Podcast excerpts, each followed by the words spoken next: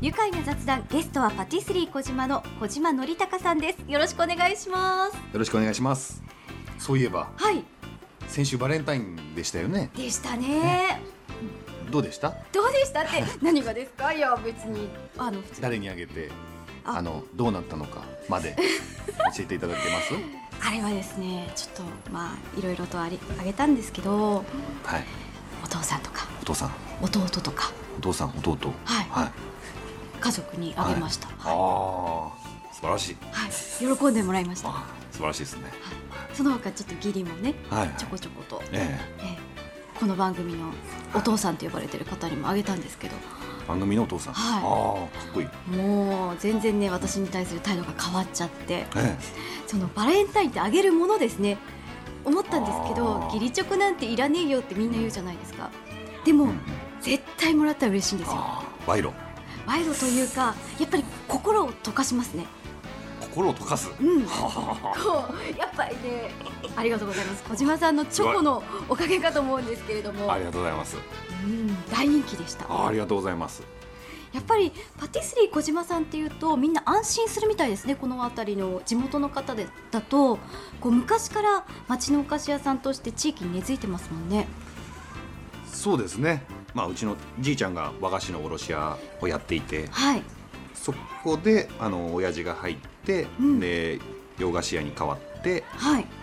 そして今僕が3代目になるんですね、へえあじゃあ社長になられたのはいつ頃からなんですかうん、6年7年ぐらい前ですね僕がちょうど30になった時だったんですねはいへえ67年前に社そうで長すになねられ僕たがそうですその前はじゃあお父さんの元で働いていらっしゃった方ですかそうですねとあの東京に行って専門学校に行ってその後そっちで東京の洋菓子店で働いててはいで戻ってきて皆さんこう東京に行かれた後だからあ戻ってきたんだって感じでそうですね憧れたんじゃないですかみんなに連絡してはい、戻ってきたよとうん、東京とかと比べるとどうですかこっちでやるっていうのはうんまあ個人差はあるんでしょうけどまあ宇都宮はすごくいいとこですもんねそうですよねやっぱりね今ちょっとねうん、僕らがあれですけど宇都宮はいいとこなんでねもうみんな戻ってこようっていう、そうですよね、うん一回その東京を知ってからこっちに来ると改めてその宇都宮の良さっていうのがいろいろあると思うんですけれどもそうですね宇都宮のどんなとこが好きですかなんだろうな都会すぎずね、うんあのー田舎すぎずねはい、いい感じで街なような気がするんですよねうん、お客さんもあったかかったりしますそうですね東京とかよりははい、気さくというかうねん、そんな感じはしますけどね小島さんはやはりお父さんがパティシエだったということで小さい頃からパティシエになりたいと思ってましたいえいえもう僕は高校進学ぐらいからですね、考え始まったのうーがん期待されてるのかなっていうのがうっすらね、はい背中に感じつつはい俺俺かなって思って、うーんもまあ、それからですねともとお菓子作るのには興味があったとかそういうのはありますかまあものづくりとかね、はいそういうものに関しては、まあ、すごく興味がありましたねうーんちっちゃい頃から手伝ってたんでねああそうなんですねやっぱり、まあ、クリスマスの時とかね、はいそういう忙しい時とかは、まあ、夜遅くまで夜中まで手伝ってたりしてたんで、うーんまあ、そんな違,、まあ、違和感もなく、まあ、すんなりはいへ都合っていう感じになってきましたねえでもそんな中でお父さんから継ぐ時に何か言われたこととかありますかまあすぐ前なんですけどね、はいすぐ前あたりの時ぐらいまでは、まあ、生クリームの味は、まあ、お店の命うん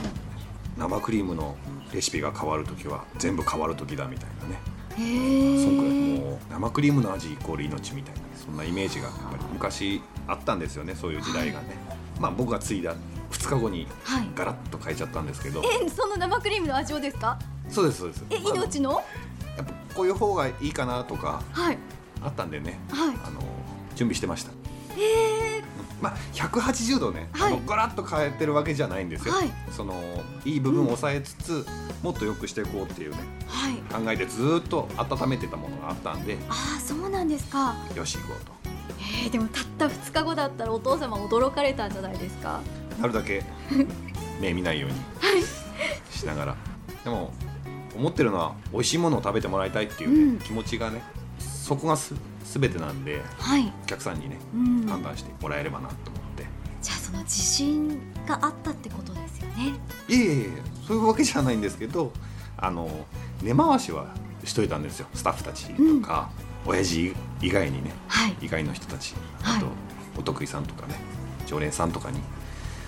食べてもらったりしてはいどうですかとみんなにお墨付きをもらっといてはいで代が変わった時に帰るすぐ帰るっていうかね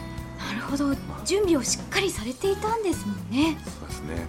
そこがしっかりしてればねはいあとはまあなんとかなるかなってういうーん感じがあるんでね、えーじゃあお菓子を新しい例えば新作のお菓子を出すとかそういう時も相当準備はされるんですかそうですね自分が作ったものとか、はいまあ、スタッフが作ったものもそうなんですけども必ず全員で試食するんですねえー、全員で試食して、はいここがいいけどここがダメとかみんなで言い合ってでみんながこれでいいいいっていうふうになったら今度お客さんの方に試食してもらうんですねえー、常連さんとかそうですねまあ、はい常連さんを主としてはいそのいあの意見をねもらってそこでまた調整していってじゃあ出来上がるまで何度も何度も繰り返すんですかその試作をしてそうですもう何回も何回も繰り返してねレシピがもう本当に何枚になっちゃうか分かんないぐらいまで変わっていくんですよねえーそれでやっとやっと出てくるんですねそうなんですねうちはそういうスタイルでやってますいやそれを聞くと改めて美味しいわけがわかる気がしますああありがとうございますそういった過程を経てこの度新商品が生まれるというふうにお伺いしたんですけどはいこれは3月に出す予定予定なんですけどねはい和のクッキーっていうまだ名前も決まってないあのへえ米粉をね、はいあの使用ししたクッキーなんですけどへえ米粉今アレルギーに対して優しいとかそういうのでそうで話すね題になってますよね今じゃあまさに試作段階ですかこれはそうですねさっきあのい話してたみたいな、商品としてまだ出来上がってないんですけどしっかりとは出来上がってないんですけど、まはいあ、今7割か8割ぐらいの視点のところで、今目の前に出していただきましたがはい色が違うんですねこれはそうですねこれが種類3種類の味なんですけども、はいこちらが黒糖で、えーこちらがきな粉こはいちらが和三本糖うーんですねこの3種類なんで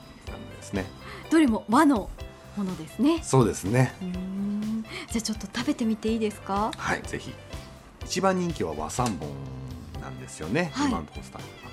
和三本からいってみますじゃあ和三本からいただきますうーんもう